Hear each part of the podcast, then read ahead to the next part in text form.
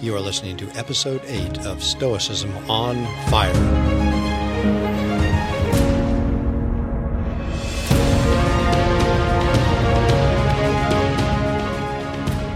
Hello, everyone. This is Chris Fisher, welcoming you to the Stoicism on Fire podcast, where the ancient practice of Stoic philosophy as a way of life and rational form of spirituality is still alive.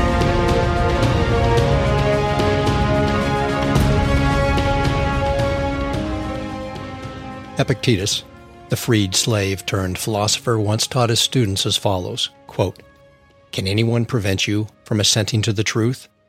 No one at all. Can anyone constrain you to accept what is false? No one at all. Can you see that in this area you have a power of choice that is immune from hindrance, constraint, and obstruction? End quote. The Stoics teach us that our minds are free to choose between what is true and what is false. That's a simple truth that most everyone accepts.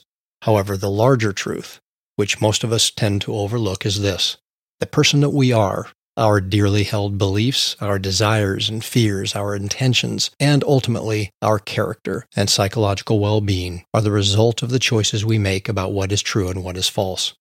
In other words, from the smallest to the largest events in our lives, our choices about how to interpret those events will shape the very faculty of choice that ultimately determines our character and guides our lives toward virtue and well being, or the opposite.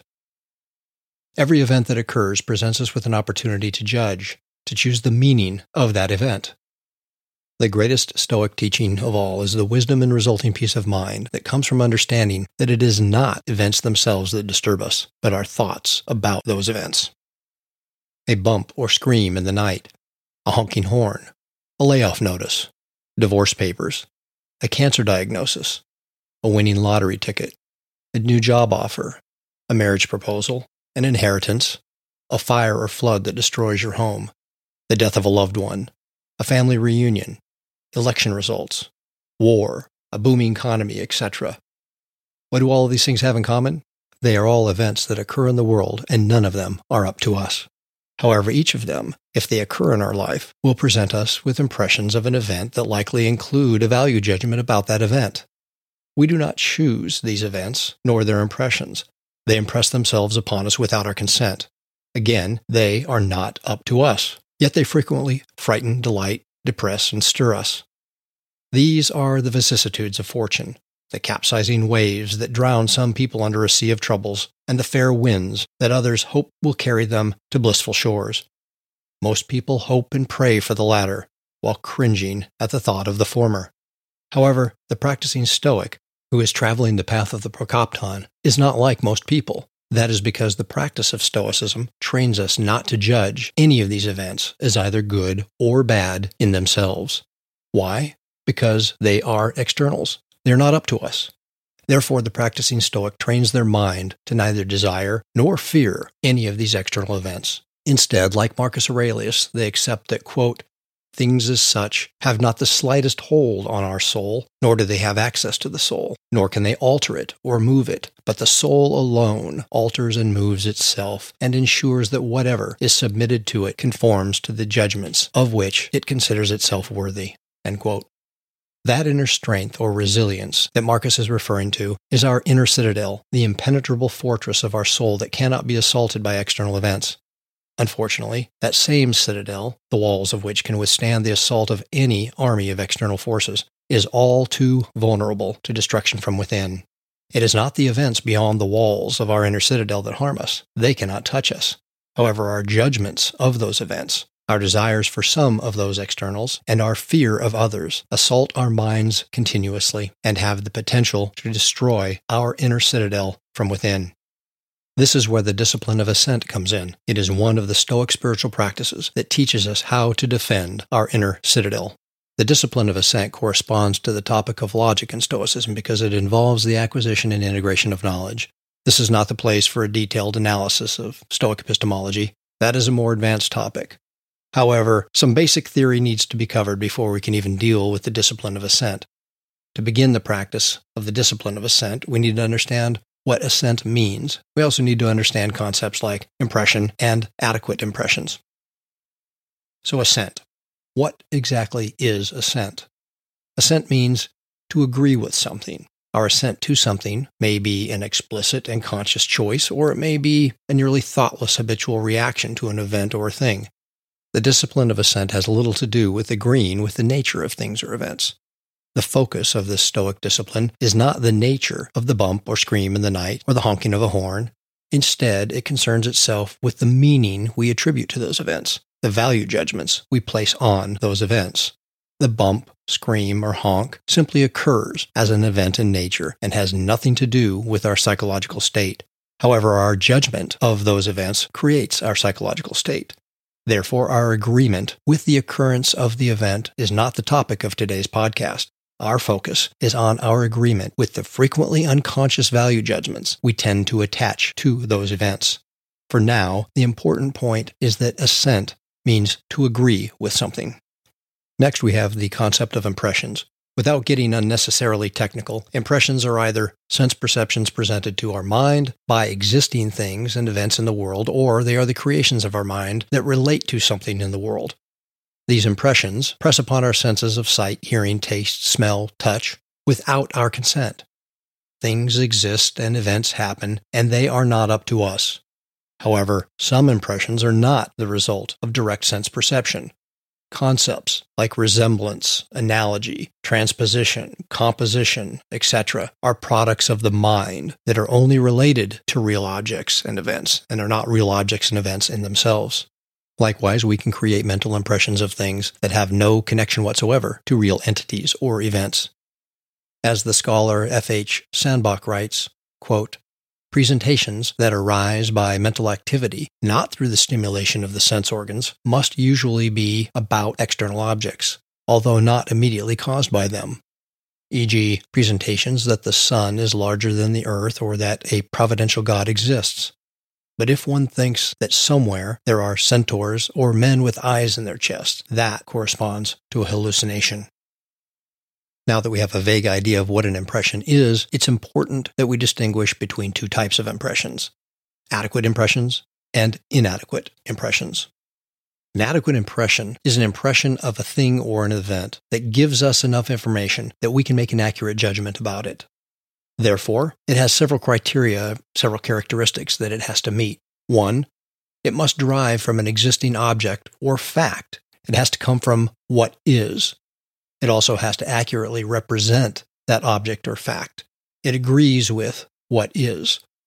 It's stamped or imprinted on our senses. And it's done so in such a way that it could not be false. Finally, it cannot have been derived from something that is unreal, something that is not. So, what are some examples of an adequate impression?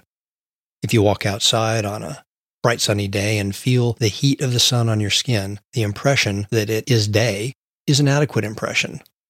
Likewise, if you're standing in the middle of a one lane road and see a speeding car heading in your direction, the impression that the car may hit you if you don't get out of the way is an adequate impression. Finally, if you see a potted plant falling from a fourth story window, the impression that it is falling toward the ground and will strike whatever is beneath it, absent some other intervening event, is an adequate impression. So, what about inadequate impressions? Well, examples of inadequate impressions would include those derived from something that does not really exist, like a figment of our imagination that might present itself to us in a dream, or a product of pure imagination. Likewise, an inadequate impression is one that does not provide an accurate representation of an existing object. As examples, when we see a stick that is partially submerged in water, our eyes will be presented with an inadequate impression that the stick is actually bent when in fact it is straight. When we hear what sounds like screams for help coming from the woods, that may be an inadequate impression of a human in distress. It just may be a peacock, which can sound remarkably like a human at times. Therefore, inadequate impressions are those that do not provide us with enough information to assent accurately to a thing, event, or concept. And that brings us to the concept of assenting to adequate impressions, which is a key concept in Stoicism. As I already noted, assent means agreement. When we assent to an impression, we agree with it. John Sellars breaks this process down into four stages. One, we perceive an external thing or event. Two, we form an almost involuntary and seemingly unconscious value judgment about that thing or event.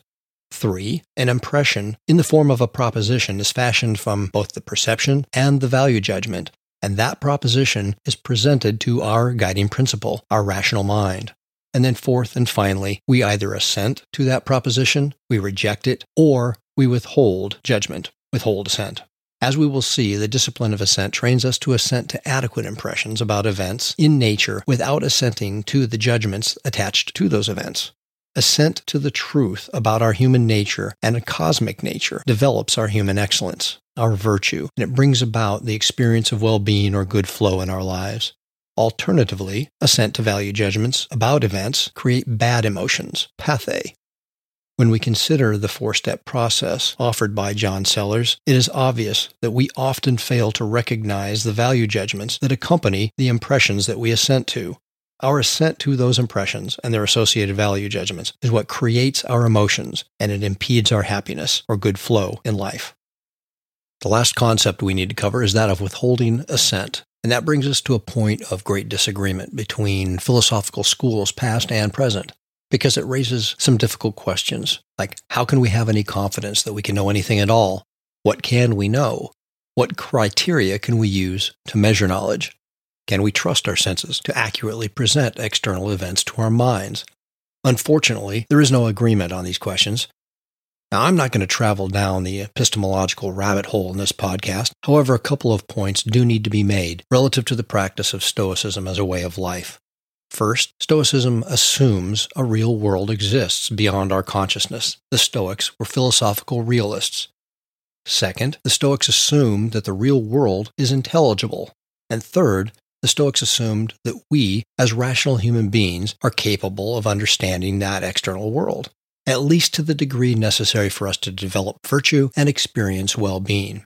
Of course, all of these assumptions can be challenged by philosophical skeptics. None of them can be proven empirically or logically to the satisfaction of everyone. Nevertheless, they are fundamental assumptions that are essential to the theory and practice of Stoicism. Therefore, the Stoics argue that while there are many areas where we lack enough knowledge to have certainty, that does not mean we lack the necessary knowledge to live virtuous lives and experience well being. Therefore, there must be a reasonable standard of evidence that we can rely on when it comes to trusting our perceptions of things and events in nature.